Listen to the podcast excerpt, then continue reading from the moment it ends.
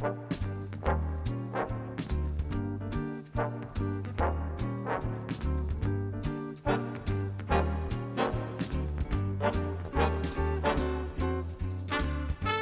and welcome to Grapevine.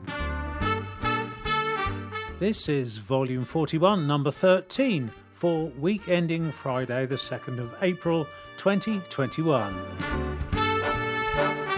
Brought to you by the Great Yarmouth and District Talking Newspaper Association, this week's news includes the Council is planning updates to the Middlegate area, and the revamp of the marketplace gets started. And as we wish you all a happy Easter, a look at some of the April's Fool's tricks from the area and what Easter fun and frolics are planned. Hi, I'm Graham, your presenter, and joining me is Aileen, your newsreader for the week.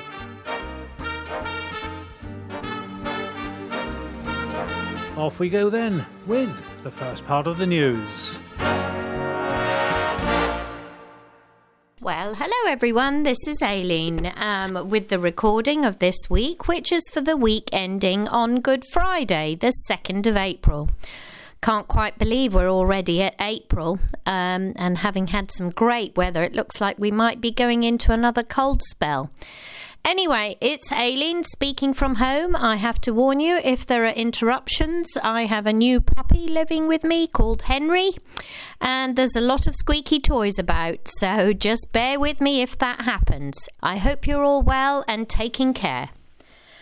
There's an exciting milestone as the £4.5 million market regeneration begins. The milestone redevelopment of Great Yarmouth Marketplace is at long last underway, with part of the new car park now blocked off to facilitate the first phase of the move. Great Yarmouth Borough Council's £4.6 million investment will see existing market stalls moved north into new units. According to the council, these will sit under an architecturally striking wooden canopy which lends itself to a brighter, more inviting environment. The phrased approach to the regeneration began this week as fencing was erected around the southern third of the marketplace car park, which will serve as the new site compound.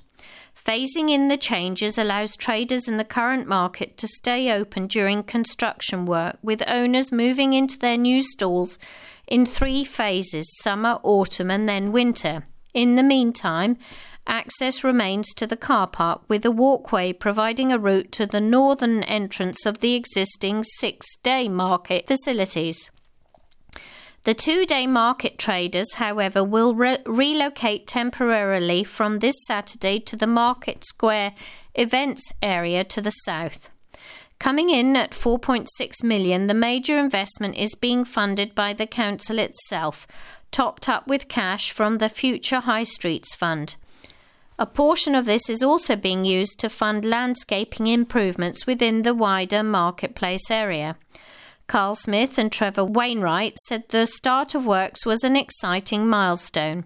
People can look forward to a brighter, more inviting market in the heart of the historic marketplace, with improved market facilities and a unique design which complements the historic setting supports the wider town centre, they said. Over the next three to four years, more than £200 million of public sector investment is going into Great Yarmouth, of which we've secured £42 million in the last seven months alone.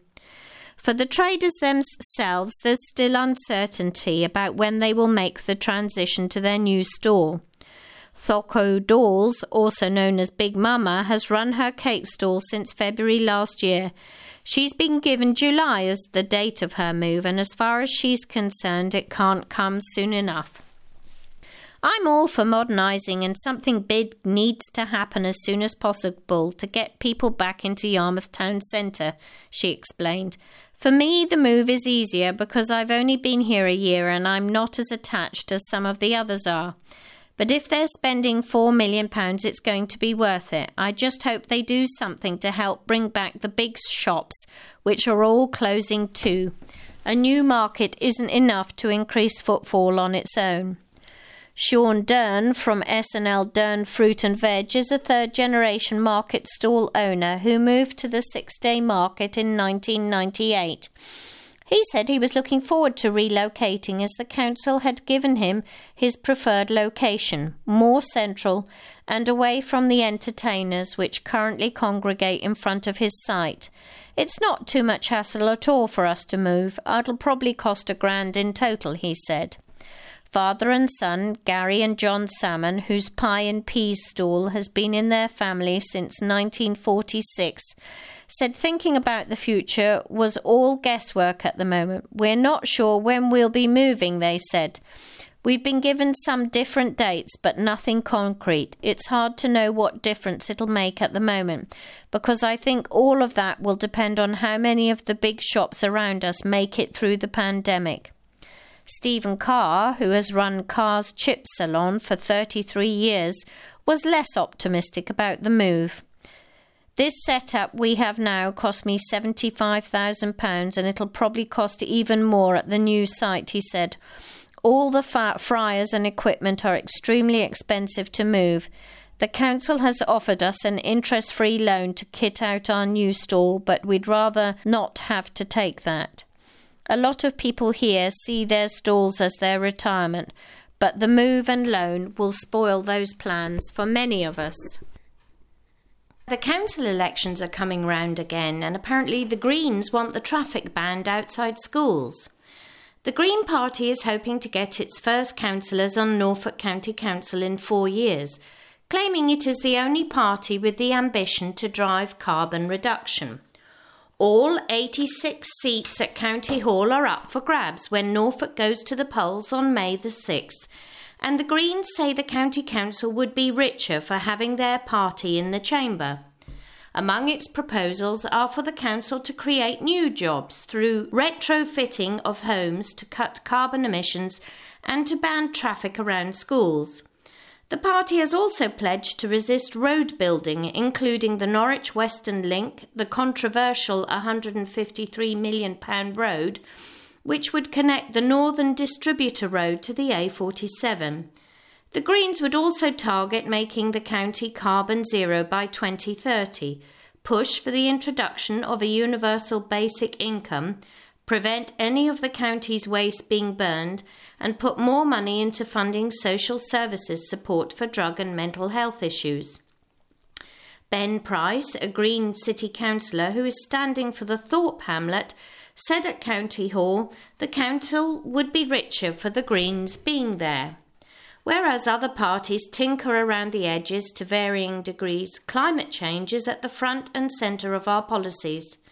Mr. Price said his party would push for the council to help retrain and reskill people in green jobs such as retrofitting homes.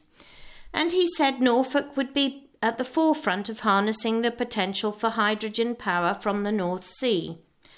On the proposals to create traffic free zones outside the county schools at peak times, he said so many schools are on busy main roads, but there's clear evidence linking air quality with poor health and death. We need a proper assessment across Norfolk and to work with schools to get a long term programme in place. Mr. Price said the Greens' opposition to road building, and in particular the Western Link, was based on the disruption it would cause to ecosystems and on traffic modelling.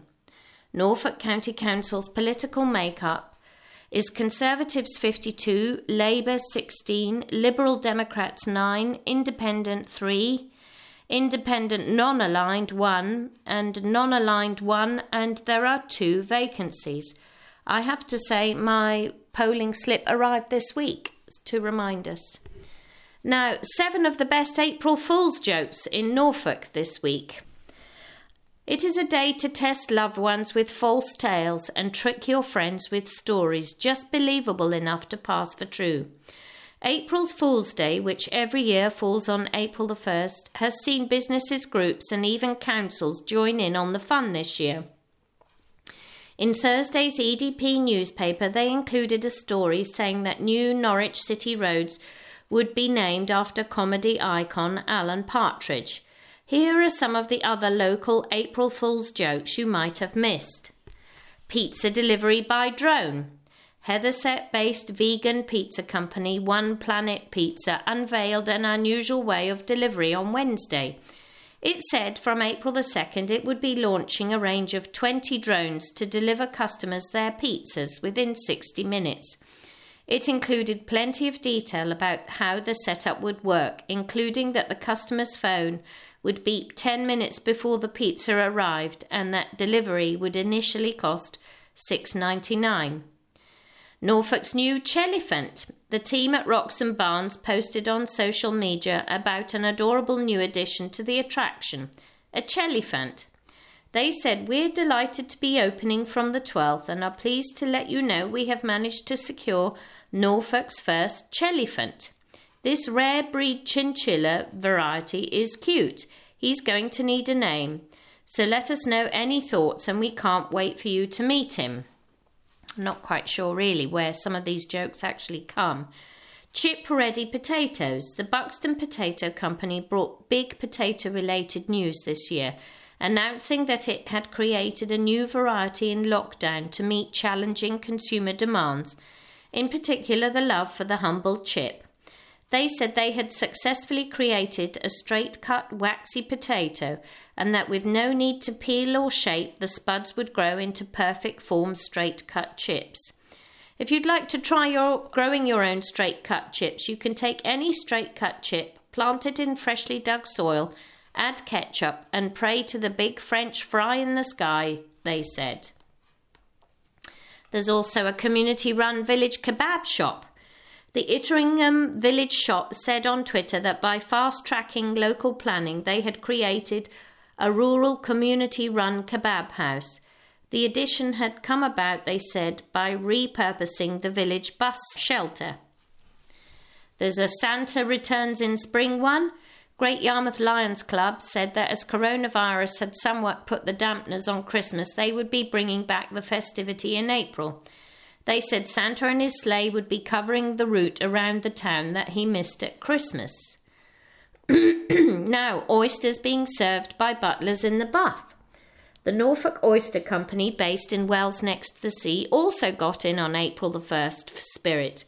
It posted on social media that it was excited to launch a new dining concept. The Naked Oystermen, we believe, will transform the oyster catering sector, they said. The perfect option for the oyster lover who's looking for a little bit more. Our team of naked oystermen are now available to shuck the freshest Brancaster oysters at your wedding, christening, grandmother's birthday party. The options are endless. The post was accompanied by an image of Jules Knight, boss of the firm, bare chested. Mr. Knight said I had several ladies emailing me thinking it was serious, and a couple of guys too. And the Caister Treacle mine. Caister Parish Council took to Facebook to say the town's history with treacle mining dates back to Roman times. They said treacle mining stopped in Caister during the Second World War, but that it was due to make a return with plans to reopen the mine and offer strict guided tours. Next item flat pack flats are planned for Yarmouth. A bid to build 36 affordable flat pack homes at three locations on the coast has been recommended for approval. The scheme would see Yarmouth Borough Council put up 18 homes at Beach Coach Station in Great Yarmouth, 8 at nearby Great Northern Close, and 10 on a strip of land at Crab Lane in Gorleston. All properties would be prefabricated modular buildings. There has been opposition to the plans, especially among neighbours of the Crab Lane site, but planning officers have said an all affordable housing scheme provides considerable material benefit. In three reports prepared for the Council's Development Control Committee, who met on March the 31st, planners say the three proposals would very rapidly deliver a significant contribution to smaller housing accommodation in the borough.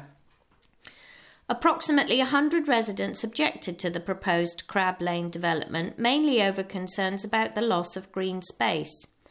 In response, planners have said it is true that the spacious character of Crab Lane will change, but that that characteristic is not considered one that has to be preserved at all costs, given the timely positive provision of affordable housing that this application represents.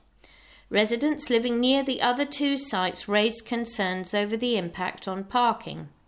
Planners have said there are alternative sites for parking ar- around Great Northern Close, and that while the development at Beach Coach Station would remove parking spaces from a major car park, the space is little used for most of the year. Now, the COVID jab. More than 50,000 people in Norfolk and Waveney have had their second jab. Another 20,000 people in Norfolk and Waveney have received second doses of the vaccine during the last seven day period. Fresh figures published by NHS England showed 21,700 follow up injections were administered in the week up to March the 28th. It means a total of 53,788 patients now have substantial protection against the effects of COVID 19. People have this week been urged to accept invitations for second doses, even if they experience side effects from the first. And encouragingly, nearly a third of over 80s, the oldest group on the government's priority list, have already been given their second level of protection. In the context of Norfolk and Waveney's overall adult population, which stands at 851,948, the proportion of people who have had both shots is 6.3%. Health bosses warned in recent weeks of a significant reduction in the availability of jabs throughout April due to delayed shipments from overseas. But NHS England reassured patients that there would be enough supply to honour scheduled second doses and said those appointments would be protected. The sharp rise in second vaccines being given out in Norfolk, up from 8,000 last week, is reflected by a decline in the amount of first doses administered during the latest period. Another 38,000 initial shots were given in the seven days up to March the 28th, down from 59,000. That takes the total number of first doses administered in the area to 555,000, almost two thirds of the adult population. Norfolk and Waveney, therefore, has the third highest vaccination rate out of 43 health systems in the country, behind only Dorset and Somerset. Broken down by local authority, North Norfolk's rate sees it remain top of the pile across the entire nation, while Norwich is down in 263rd place. The coastal district does, however, have a significantly older population than the county town.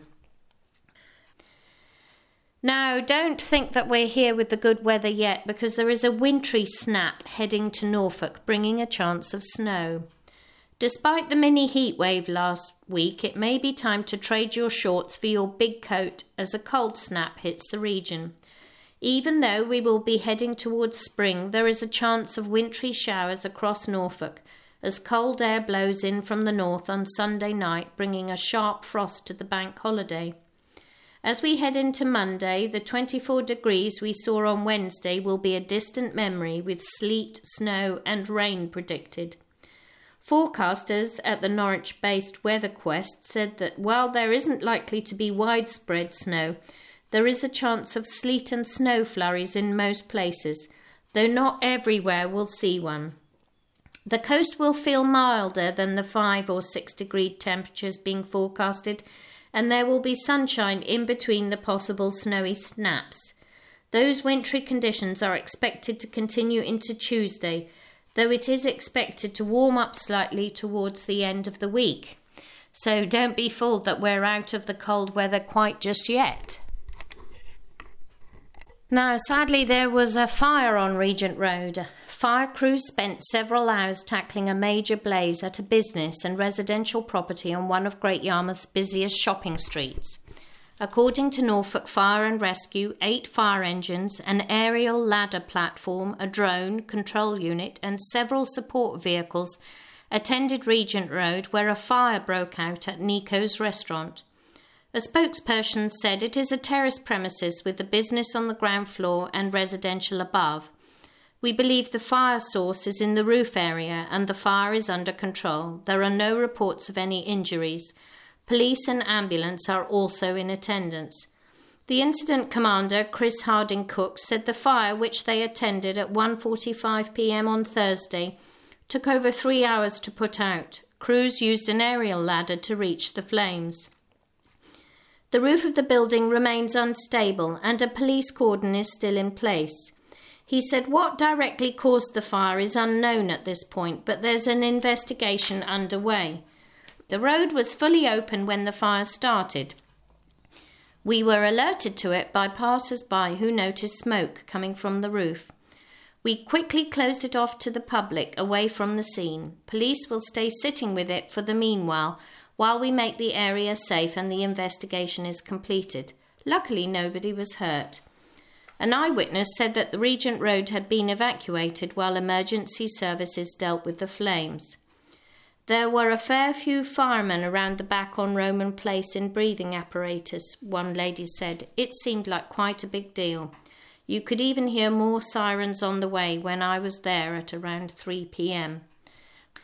Now, it, residents look forward to a Middlegate revamp, a £113 million overhaul of a historic council estate could be in the pipeline if the Borough Council in, ensures enough funding to turn the project into a reality. Ambitious plans for a total revamp of the Great Yarmouth's troublesome Middlegate estate were first discussed in 2018, and at a meeting of the Borough Council's Housing and Neighbourhoods Committee in February last year, more details of the long animated plans were finally revealed. The project would see Yarmouth Borough Council spend £82 million and would involve the demolition of 301 of the estate's 535 existing homes. 284 new council rented homes would be built, with 226 being refurbished. There would be a net gain of 88 homes overall, with 510 of the 623 proposed properties being council owned. Plans reveal the housing block flanking Yarmouth Way is earmarked for full scale demolition on account of its poor thermal efficiency. However, refurbishment of southern Middlegate, where most houses have been deemed fit for modern purpose, will concentrate mainly on breaking up monotonous architecture with open spaces. Likewise, the two blocks that flank Tolhouse Street will see little intervention under current proposals.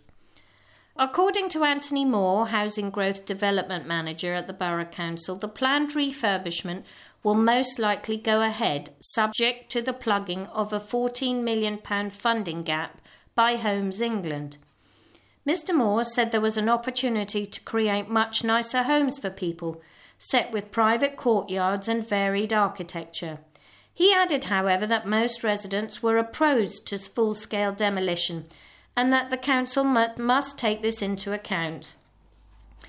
The results of a community consultation beginning in 2018 showed the biggest concerns were over isolation, youth provision, living standards, and rampant antisocial behaviour on the multi use games area. Councillors agreed that any money left from refurbishment must go into an assessment of the children's play provision. Mr. Moore said the money has to be used to ultimately integrate the residents into our town. Although it feels like an island, he continued, the people who live on the estate don't think of themselves as living on Middlegate. Instead, they see themselves as belonging to a collection of individual streets and places. So, development needs to reflect that. Many feel that the seafront belongs to tourists and that they are isolated from the town and King Street, even though it's very close. Although the Council says at this stage the Middlegate Regeneration Feasibility Report is merely an indicative master plan, it is confident the plans are affordable should their funding be successful. With many residents potentially having to move twice to facilitate the rebuild, some are sceptical and unwilling to engage with the project. For others, however, the revamp can't come soon enough. Vanessa Clark, who has lived on Middlegate for over 12 years, says she was delighted the area will finally see some regeneration. There's five of us in the house, and we've been on the council house exchange list for eight years, she said.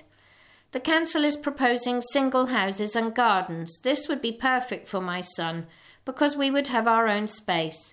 The demolition can't come soon enough. There isn't anything wrong with our house itself.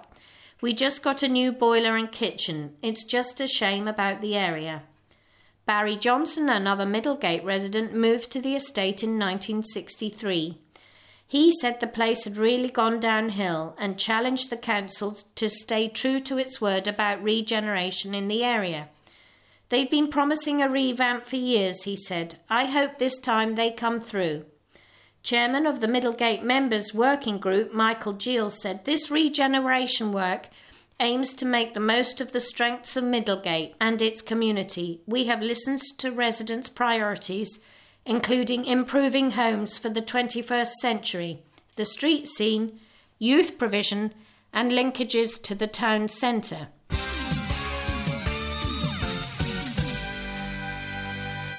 Okay, more news in a moment, but before that, here's some news especially for you. Vision Norfolk, previously known as the Norfolk and Norwich Association for the Blind, will be advertising using their minibus as a mobile unit around the county. In Great Yarmouth, the minibus will be on the marketplace on Tuesday, the 6th of April from 12 noon until 2 pm, Thursday, the 22nd of April from 10 am to noon, and Thursday, the 29th of April from 12 noon until 2 pm. From the 19th of April, if the restrictions are relaxed, they will be able to have a staff member or volunteer on board and engage with as many people as possible and, if appropriate, demonstrate some small pieces of equipment. They would also like this opportunity to encourage people to keep their eye clinic appointments. If anyone is struggling with the long waiting lists, they would like them to know that they are here to support them whether they're registered or not. Please phone 01603 573 000. That's 01603 573 000 or email office at visionnorfolk, all one word. So that's office at visionnorfolk.org.uk. Vision Norfolk has the two N's in the middle, so it's V I S I O N N O R F O L K. Office at visionnorfolk.org.uk for any queries. As you would expect, they're adhering with the government guidelines for this project, and all volunteers and staff members helping with this project will wear appropriate PPE have access to hand sanitizer, and adhere to the social distancing rules advised by the government at the time of the project. We'll remind you of the dates during the following few weeks. Okay, it's back to Aileen for some more local news. Now, there is obviously going to be some COVID news. And Norfolk and Waveney is to get the COVID 19 vaccine bus in April. A pilot drop in COVID 19 vaccination clinic held in Beccles attracted nearly 200 people in just two hours, it has emerged. And a vaccination bus is also on the way for Norfolk and Waveney next month. Friday's Suffolk Local Outbreak Engagement Board meeting heard that health bosses are trialling measures to help increase uptake of the COVID 19 jab among harder to reach communities across a number of means. That included a drop in clinic for over 50s, one where an appointment to get the jab was not needed, and plans to introduce a vaccination bus to tour parts of Norfolk and North Suffolk, akin to the one already operating around Ipswich and Suffolk. A firm date for the introduction of the bus and its routes are currently being finalised, but health bosses say it is due to arrive sometime in April. Jocelyn Pike, Director of Special Projects with Norfolk and Waveney Clinical Commissioning Group, told Friday's board In terms of progress, we are doing really well. The latest data is 61% of all our adults have received their first dose, and that compares really favourably to the national statistic of 52%. We are piloting drop in clinics for the over 50s where no appointment is needed. The first pilot ran on in Beccles on Sunday, the 21st of March, and actually we had nearly 200 people through in two hours, so that was really successful. And we are piloting further, both at the Paget and also going out to the west of the county in the Queen Elizabeth and Downham Market.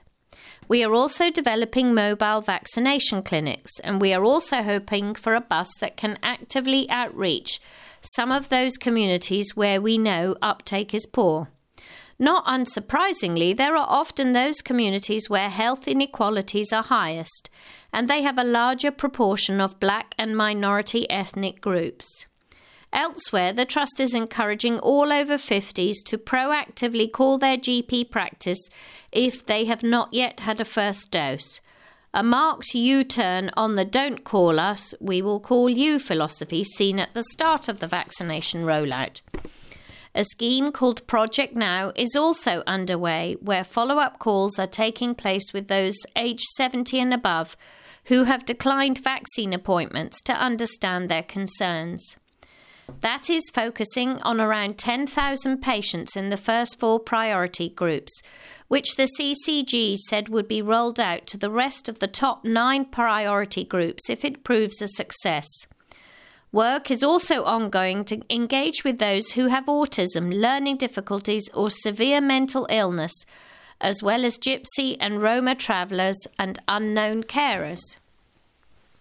Now, something very modern e scooter trials have been launched. People can now hire electric scooters to get around Great Yarmouth thanks to a trial designed to support greener travel. Great Yarmouth Borough Council, with the help of Norfolk County Council and Norfolk Constabulary, has applied successfully to the Department of Transport to become one of the controlled trial areas across the country that will help the government to decide whether or not to legalise e scooters. The council is working with authorised e scooter operator Ginger, which is initially providing 35 scooters and 50 parking bays. The trial zone covers residential areas and commuter routes in Great Yarmouth, Gorleston, and Bradwell, as well as both seafronts and other key employment areas including the James Paget, Northgate Hospital, Harfreys, Gapton Hall Industrial Estate, and South Denes. Rides can be hired via the Ginger Shared Transport app, costing £2 per 20 minutes to ride and 50p per 10 minutes to pause. Two free rides a day are currently available until at least June the 21st to NHS, emergency service workers, and armed forces personnel under Ginger's Free Rides for Heroes initiative.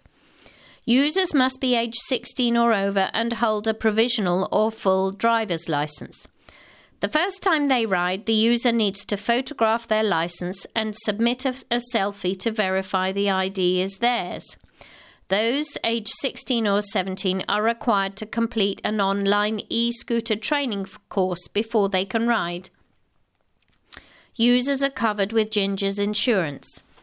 E scooters can be ridden on roads and cycle paths within the trial area. Anywhere bicycles can be legally used, though there are a number of zones where users will have to dismount due to safety, including the A47 bypass, Haven Bridge, and Gorleston High Street. E scooters must not be ridden on pavements. To further support safety, riders are advised to stick to roads with a speed limit of 20 or 30 miles an hour. Ginger has fixed the maximum speed at 12 with a walking pace slow zone of 4 in the marketplace. Ginger regularly cleans its e scooters, though riders are asked to sanitize handlebars before and after use. Riders are encouraged to leave feedback as part of the trial via the app, as well as make suggestions or comments about the trial area or parking bay locations. Anyone can also send feedback to pmo and great-yarmouth.gov.uk. Councillor Penny Carpenter, Chairman of the Environment Committee, said supporting our wider aspirations for improved connectivity and sustainability, this trial is a great opportunity for people to experience the benefits of e scooters and use them alongside cycling and walking as methods of active travel that decrease car usage. E scooters offer the possibility of affordable, reliable, and clean way to travel during a time of social distancing, improving air quality and reducing greenhouse gas emissions in the longer term. However, this is very much a trial. We will learn lessons as we go, welcome constructive feedback, and will work with Ginger to review the operations. Temporary Chief Inspector John Chapman, head of the Joint Roads and Armed Policing Teams, said e scooters are classed as a motor vehicle under the Road Traffic Act, and therefore we must remind users to treat them as such. As it is a motor vehicle, the Road Traffic Act also provides powers to police to stop users of e scooters for offences such as drug and drink driving, as well as careless or dangerous driving. It is important that users stick to the roads. The use of e scooters on pavements is not allowed by law.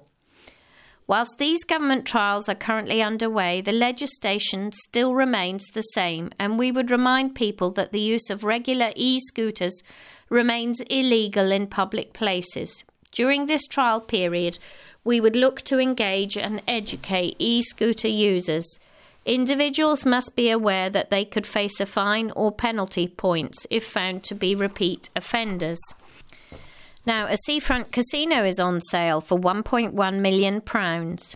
The Grosvenor Casino and Yarmouth Parade in Great Yarmouth is due to reopen on May the 17th in line with government guidance. The venue, a three story period building opposite Wellington Pier, has been put on the market by estate agent Savills who are seeking offers in excess of £1.1 million. There will be a new lease in place to Grosvenor casinos for a term of 10 years, with the tenants paying an annual rent of £95,000. My goodness. According to a document published by Savills, turnover in 2018 19 was 215,000 a spokesperson for Grosvenor Casinos said, We are fully committed to keeping our casino open in Great Yarmouth, which is a valuable part of the Grosvenor estate. As part of an ongoing review of various sites, we are exploring ways to optimise our property portfolio, but would like to reassure customers and colleagues that the casino is here to stay and we are excited about the prospect of reopening when lockdown restrictions are eased in a few weeks' time. Now, there are concerns have been raised after the Freeport decision. Felixstowe's new Freeport could take business away from Great Yarmouth, an expert has claimed. The Suffolk port was one of eight new freeports created across England as part of a government bid to regenerate deprived areas. Freeport East, around Felixstowe and Harwich, will allow businesses to import goods for local businesses, such as manufacturing materials, tax free before exporting products elsewhere. Yet a report by Think Tank UK in A Changing Europe has raised concerns about the future of businesses in Great Yarmouth, with such benefits that less than 100 miles along the coast. Author Professor Catherine Barnard said, I have some concerns for the simple reason if the area around Felixstowe and Harwich is shown to be so attractive and you're setting up a new business, do you set that up there where you get tax breaks, good infrastructure, and probably a reduction in red tape for planning, or do you go to Great Yarmouth? The evidence shows from the US and elsewhere that free ports are very good news for the areas that have one. There are further problems for the government that the more they laud free ports and say what a triumph they are, it means other areas of deprivation look on and ask why they haven't had some of it. The eight free ports were announced in Chancellor Rishi Sunak's budget, with the report arguing successfully in attracting businesses to free ports around the world, such as the US, may simply be relocating jobs from other areas. Great Yarmouth MP Brandon Lewis, however, disagreed the town would suffer as a result, saying he believed Felixstowe's status would complement business in the Norfolk port. He said, I think it's good for our region to have a free port. In Great Yarmouth and Gorleston, we have an enterprise zone, and our port is focused on the energy industry, and our area has experience now in both oil and gas and renewables with strong business growth around that. With our huge recent investment by the government in the third river crossing and our recent announcement, I look forward to seeing our economy and local jobs continue to grow. The free port in our region will be a good complement to boost the entirety of East Anglia and Western economy.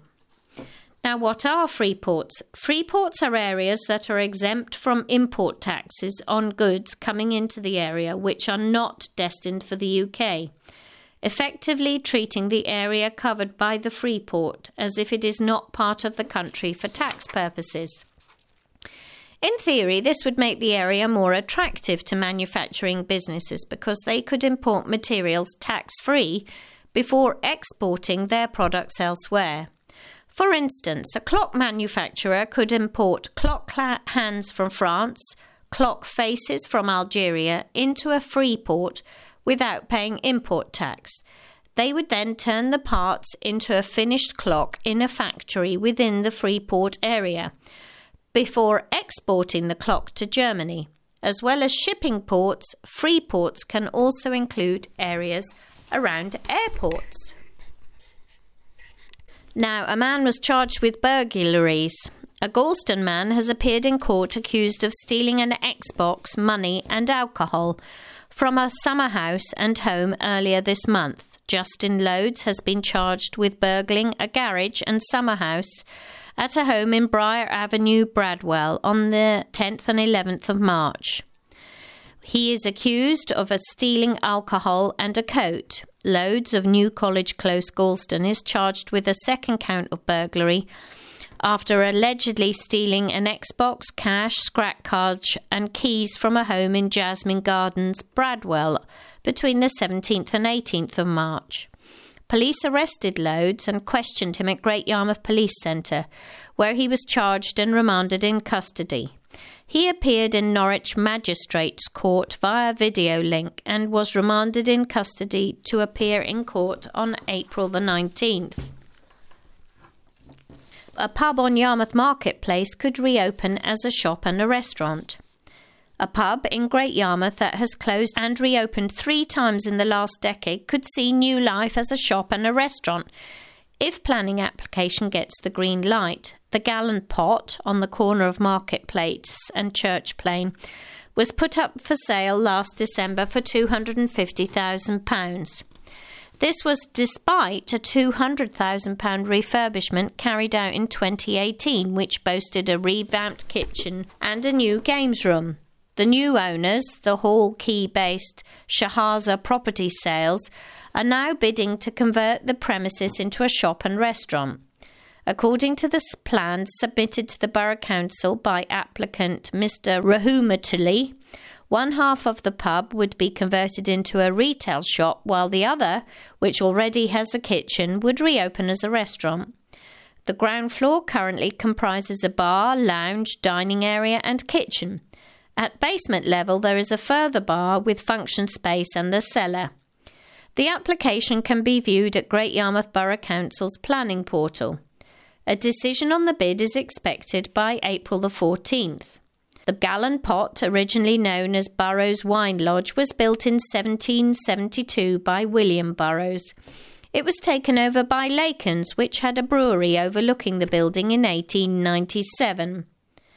On May the 7th, 1943, a Second World War bomb dropped by a German FW 190 plane destroyed the pub. Lacons rebuilt the venue and it was reopened in 1960, now known as the Gallon Pot. In January 2014, the pub closed, citing cheap supermarket alcohol deals as one of the reasons for its declining trade. The venue reopened under new management in July that year, with landlords Andrew Hall and Dane Rees taking over the pumps. By February 2018, though, the pub was vacant again. At the time, Enterprise Inn said a £200,000 renovation would transform the premises into the leading venue for food and functions in Yarmouth. And while the pub did reopen in September 2018, boasting a new kitchen and games room under landlords Maria and Kirk Armstrong, it shut down again after only a year. It certainly has had a checkered life. Now, if you don't want to buy a pub, you can buy a hotel because the owners of a Victorian hotel facing the sea and the sun in Great Yarmouth have dropped the price after failing to find a buyer. Norwich based, the UK Holiday Group had hoped to keep the hotel at One Marine Parade trading, but a year on and in times of COVID, the hotel is now closed. It is now for sale for offers in excess of £900,000. The hotel, built in 1844 as the biggest in town, is believed to have been converted originally from a row of posh terraces. Called the Brandon Mansions, the hotel was advertised in its heyday as facing the sea and the sun, boasting bedrooms with spectacular views. Old adverts promised jolly holiday and hearty welcome. It sold for 50,000 in 1959 to the then owner of the nearby Carlton Hotel and the Castle Hotel Norwich. And prior to the purchase by the UK Holiday Group and for much of the 20th century, it was called the Cavendish Hotel. Last February, the hotel went up for sale for £1 million before COVID. Popular with coach tours, the hotel continued to operate last year with coronavirus guidelines. Agent Christie & Co said the Grade 2 listed Nelson Hotel occupies one of the best locations in the town and is one of Great Yarmouth's most popular hospitality businesses. The hotel offers a newly refurbished function room for 120 people, a lounge bar for more than 75, a library meeting room, and a dining room for 80. There are 50 en suite bedrooms over three floors. Christie said Great Yarmouth remains one of the most popular seaside resorts in the country, and the Nelson Hotel occupies one of the most prominent locations along the seafront. The function room alone will be able to generate sustainable levels of trade, as will the unused room on the seafront side of the property, given the footfall along Marine Parade. In summary, an impressive property, very well located with potential to build on the significant trade already being undertaken. Now, very, very sadly, vandals have flattened some of the walls at Yarmouth Waterways Bandstand. A circular shelter at the Venetian Waterways in Great Yarmouth has been vandalised. Three of the shelters surrounding low brick walls were knocked down into the public footpath, with supporting wooden beams and uprights also damaged. Norfolk Police said the incident happened between Sunday the 28th and Monday the 29th of March. The shelter has since been cordoned off pending repairs. The waterways were reopened in April 19 after a £2.7 million restoration. Penny Carpenter, chairman of the Environment Committee at Yarmouth Borough Council, said that someone would do mindless damage to a much loved and unique part of our community heritage, especially so soon after the park's award winning restoration by dedicated volunteers and the council, is extremely disappointing and shows total lack of respect. We're appealing to the community and to good public spirit to help identify the offenders so the police can take some action. And I have to say, it's an absolute tragedy that someone would do that after it looks so wonderful.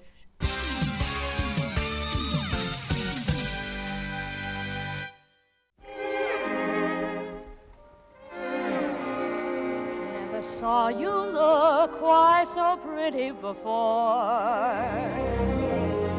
Never saw you dress quite so handsome, what's more. I could hardly wait to keep our date this lovely Easter morning. And my heart beat fast as I came through the door.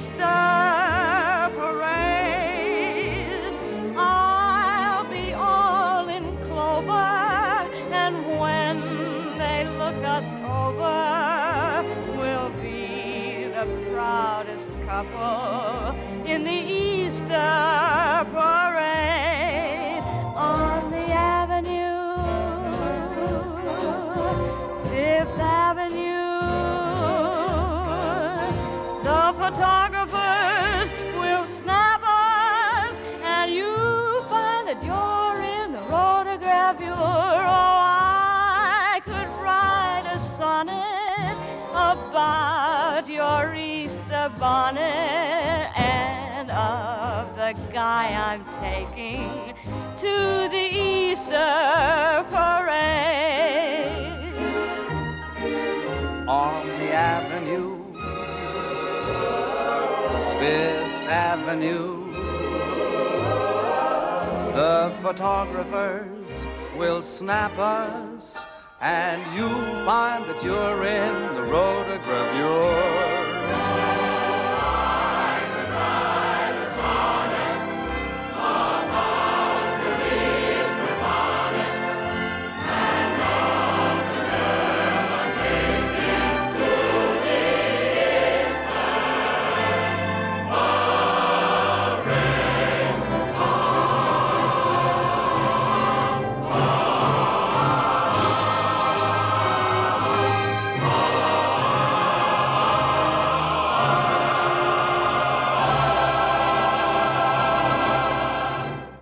That's what you call a big ending.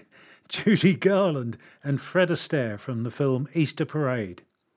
Well, Yarmouth has no Easter parade, but there are quite a few seasonal events in the area. Here's Aileen with the details and the last batch of news. Now, there's lots of Easter events taking place in Yarmouth, um, from online concerts to egg hunts in towns and villages across Great Yarmouth Borough and beyond. There should be plenty to keep families entertained over the Easter bank holiday weekend. Acle's Easter Trail, where villagers have been invited to decorate their windows and gardens with an Easter theme to get themselves on the map showing this year's Easter Trail. The map can be bought from the Chocolate Box in Acle or Upton Community Shop from today, which is April the 1st. From Good Friday, April the 2nd, to Easter Monday, participants can follow the map to find hidden letters, which, when unscrambled, will make an Easter related sentence. Answers will be returned with maps. Correct answers win a prize and all proceeds go to the Acle Preschool and the Friends of the School Association. Now, Hopton has an Easter competition. Decorate your front window or your door or your front garden for the Hopton Easter egg hunt on Sunday. The best decoration wins a giant Easter egg. The closing date is April the 2nd, which is Friday. See Hopton on Sea residents' Facebook page for more details. The event is sponsored by Potter's Friends Foundation. Now, Somerleyton Hall is also having an egg hunt. Head to Somerleyton Hall and Gardens between Good Friday and Easter Monday for the children's Easter egg hunt. Visitors will complete the Easter trail around the stunning gardens and receive an Easter egg quiz. Tickets can be booked on Eventbrite. For more information, contact 0871 222 4244 or email info at somerleyton.co.uk. And Carl's Easter Extravaganza. On Wednesday, the 3rd of March, Carl, C A R L, which stands for Care and Real Loving, in the community, a Lowestoft based charity providing support to people with serious illness, Place 10 custom made egg shaped pieces of art by local artist Greater Than in public places around Gorleston and Lowestoft. Find four of the artworks by Monday, send pictures of them to Carl in the community's Facebook page, and the organisers will send you an Easter treat. Now, tenants say a landlord crackdown is failing as more horrible conditions persist. As a five year council scheme aimed at rooting out rogue landlords in Great Yarmouth past its second anniversary, landlords and renters alike have raised fresh concern about its impact. The selective licensing scheme in the town's deprived Nelson ward came into force on January 19, requiring private landlords to be licensed and meet health and safety requirements. As of February 2021, 1,484 properties within the ward have been licensed, 1,169 inspected, and 4,850 issues identified, ranging from imminent to minor risk. A Freedom of Information request to the Borough Council further revealed that 24 landlords have since had their licence to rent revoked. Andy Grant, chair of the Borough Council's Housing and Neighbourhood Committee, said the scheme had been successful in flagging up potentially life threatening hazards, but that progress on inspections and repairs had stalled due to COVID. He added the scheme was nevertheless working to discourage unethical landlords who have an unfair advantage because of poor practices. But Nelson Ward tenant Naomi Sutherland disputes the council's assessment. The 40 year old lives with her daughter in a private flat in the town. Both said they absolutely hate being there, but claim they've been told it will be years before their council house application is considered. Miss Sutherland said, My landlord knew nothing about the selective licensing application and never had a renter's license.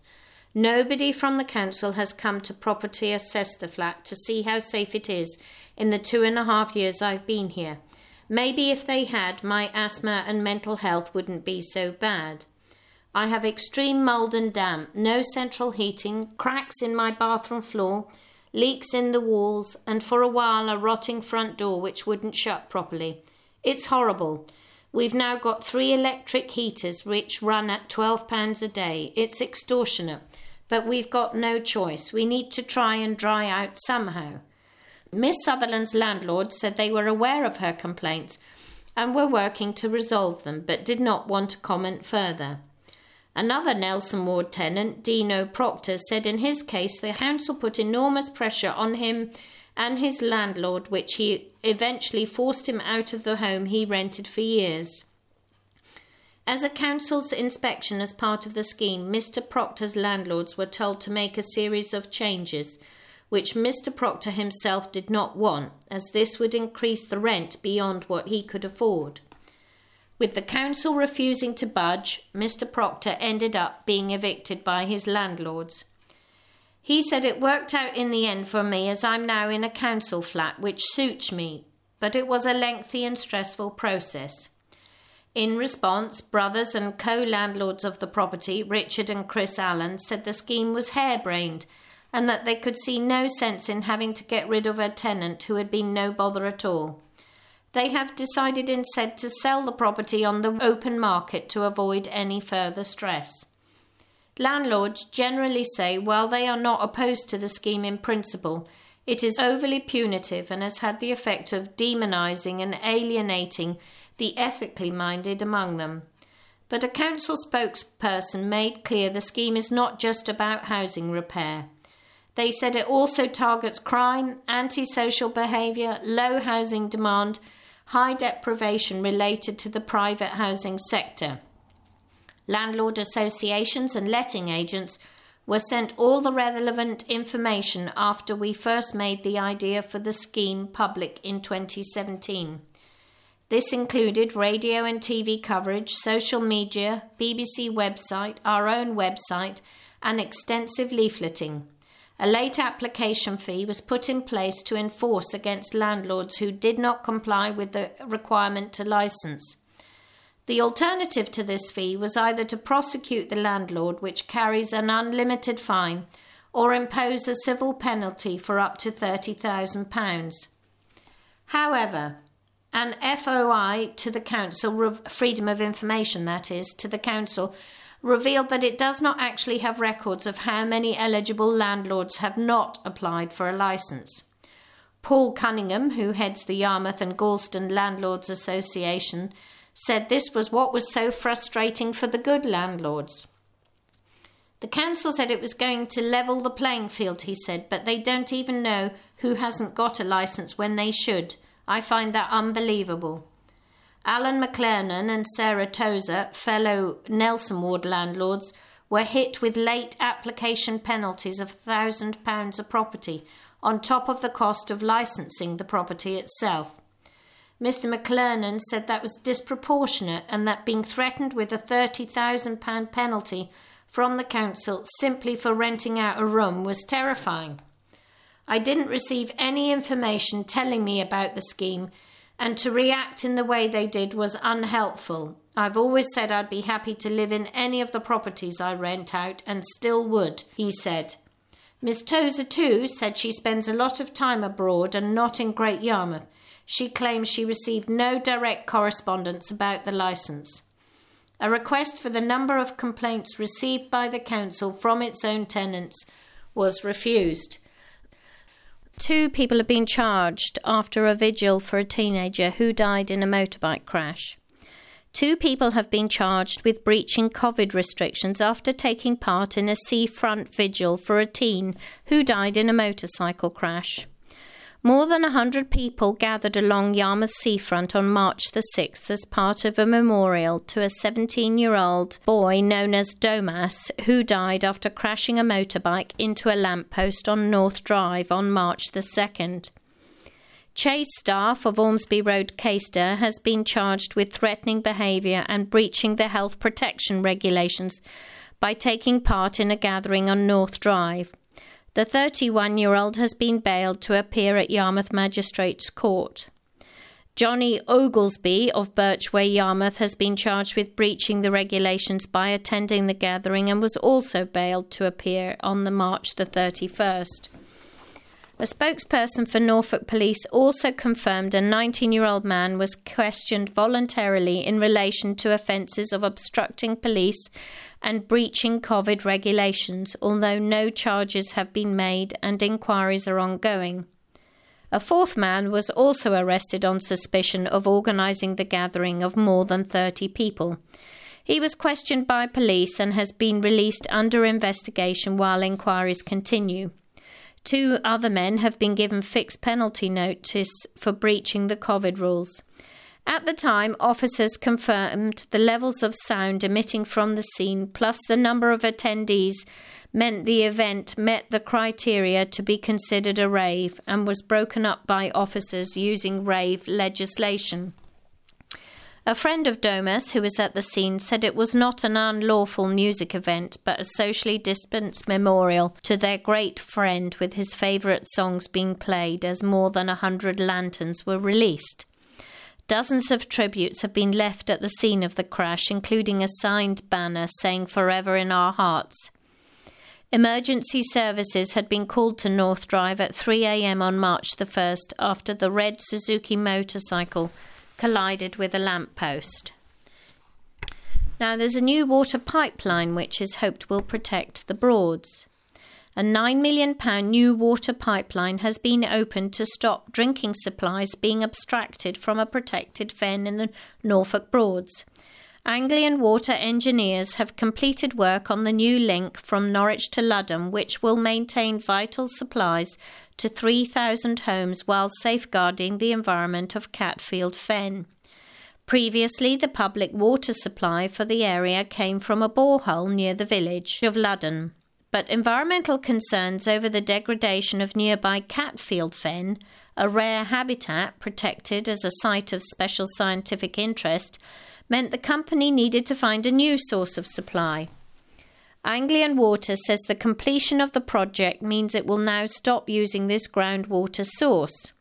Instead, three kilometres of new pipeline will connect the village to Horstead Water Tower, where a new booster station and additional storage facility will pump water directly to customers' tap. The new pipeline means we can turn off our groundwater abstraction at Ludham. This will protect the environment in a much loved, unique part of our region while keeping taps running for thousands of nearby homes for years to come. Environmental campaigners say the scope of the review should be much wider, while some farmers in the area claim they could lose thousands of pounds in revenue if they are unable to access water to irrigate their crops. Now, with the good weather, it, it feels like freedom for some families as a lot enjoyed days at the coast. Families and friends were reunited for the first time in months as lockdown eased and people enjoyed a sunny day on the Norfolk coast. Though the beach itself was quiet and mainly populated by dog walkers, North Drive and Marine Parade in Great Yarmouth were full of families, couples, and friends enjoying picnics and iced coffees in the midday sun. For Sue Price and her daughters Megan and Bronwyn, the moment was particularly special. They hadn't been together since Christmas, before the third lockdown. The sisters had seen each other every day. We're just so relieved to be able to see each other in person again and to see everyone else out and about too, they said. Megan added that it was absolutely lovely to have a coffee with her mum for the first time in three months. It's so windy and we probably shouldn't have worn our hair down, but we don't care, she said. Gloria and David Johnson were out too on a long delayed day trip from Norwich with their grandson Seth. We haven't been here in weeks, Mrs. Johnson explained. It finally feels like freedom. Meanwhile, for personal trainer Peter Dewar and his clients Anna Matos and Maria Carvalho, being able to hold an outdoor boxing session was fantastic. Maria and I have been out boxing a fair bit over the last few months, Mr. Dewar said, but it's great to be able to have Anna here and for all of us to work out together. It really lifts your mood. For Alberto Menzies, co owner at the beach hut along North Drive, trade was definitely starting to pick up around lunchtime as families made the most of both the weather and the Easter holidays.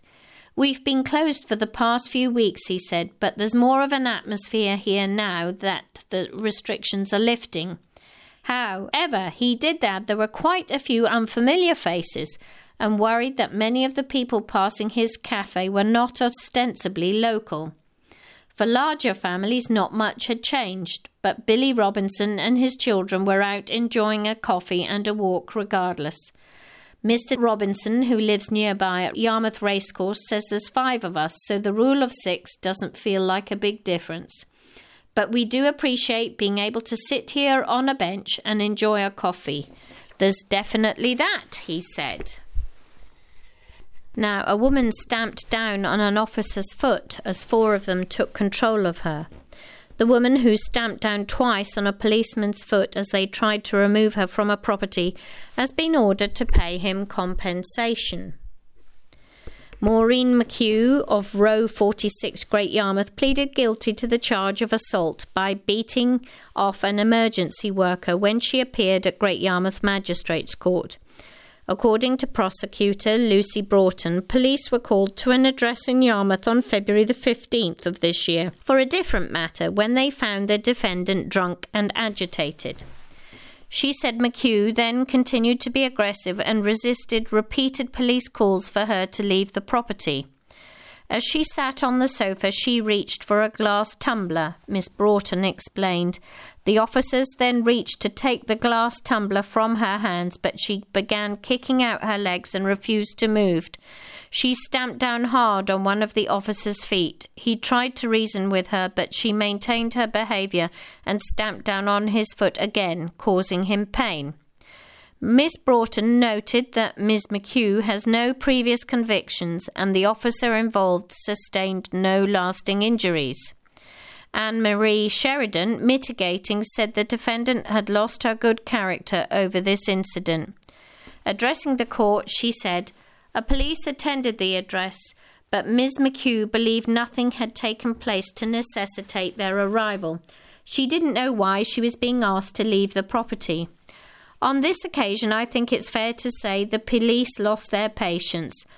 There were four of them, and all four took control of her, even though she wasn't under arrest at that point.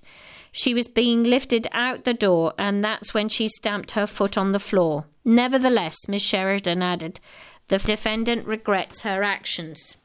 She said her client was of very limited means and has six grandchildren to help look after. Taking this into account, Chair of the Bench Nicholas Clark said the matter would be dealt with by way of compensation and ordered McHugh to pay £50 to the officer. I know some of us will be enjoying lamb on Easter Sunday. However, Walter the Whopper is the farm's biggest ever spring lamb. A Norfolk farm has welcomed its biggest ever spring lamb just in time for the Easter weekend. The heavyweight new arrival named Walter was born on Tuesday evening at the Hurst Family Farm in Ormesby near Great Yarmouth.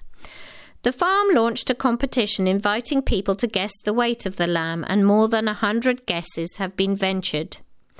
Farmer Robert Hurst said this is the biggest lamb that has ever been born on the farm. We have got six week old lambs born in February that are still not as big as him. Every year we seem to get a token large lamb, and obviously Walter is the one for 2021. Big lambs can sometimes come out a bit dopey, but Walter was full of life. His mum licked his head and off he went. His mum is doing fine too. It was her sixth lambing, so she is obviously a very good mother, and she was up straight away looking after him.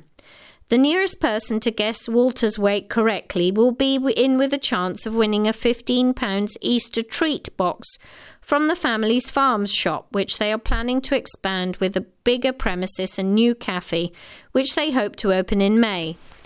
The competition closed Thursday evening, and the winner will be revealed on Good Friday with the prize available collection on Saturday. Now, I have to say, it doesn't say exactly how big Walter the Whopper is, but the guesses have come in ranging from 5 kilos to 20 kilos. Well, that's all the news for this week, ending on Good Friday, just in time for the Easter weekend. I can't believe that we're now in our second Easter weekend, still in lockdown restrictions for most of the year. Um, I haven't seen my daughter since October last year, so I am like everyone else feeling the loss of family and friends close by, um, and it's not the same celebrating these big weekends without them. Although I have a new puppy, I haven't got anyone in the house who wants to do an Easter egg treasure hunt, so I won't be doing one of those this year. And although we've enjoyed some good weather, I do think we're still in for some cold days. Anyway, I hope you're all keeping safe and well. I have had my first injection now, as a lot of you will have maybe even had your second. So let's just hope, with a bit of caution, the rest of the year continues to settle down with a bit more normal. I will speak to you next month. This is Aileen wishing you well. Bye for now.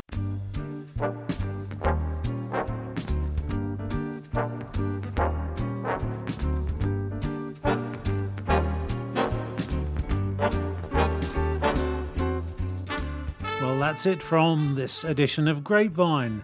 The recording is copyright 2021 of the Great Yarmouth and District Talking Newspaper Association. The news content is adapted mainly from the publications of Archant Limited and is used with their consent. However, the Great Yarmouth and District Talking Newspaper Association accepts responsibility for editorial decisions made for this recording. Next week's newsreader will be Desney, and we hope that we can look forward to welcoming you once again for much more of your local news. In the meantime, from all at Grapevine, we hope that you have an enjoyable Easter and loads of chocks, and with the usual wish that you stay safe and well, it's bye for now.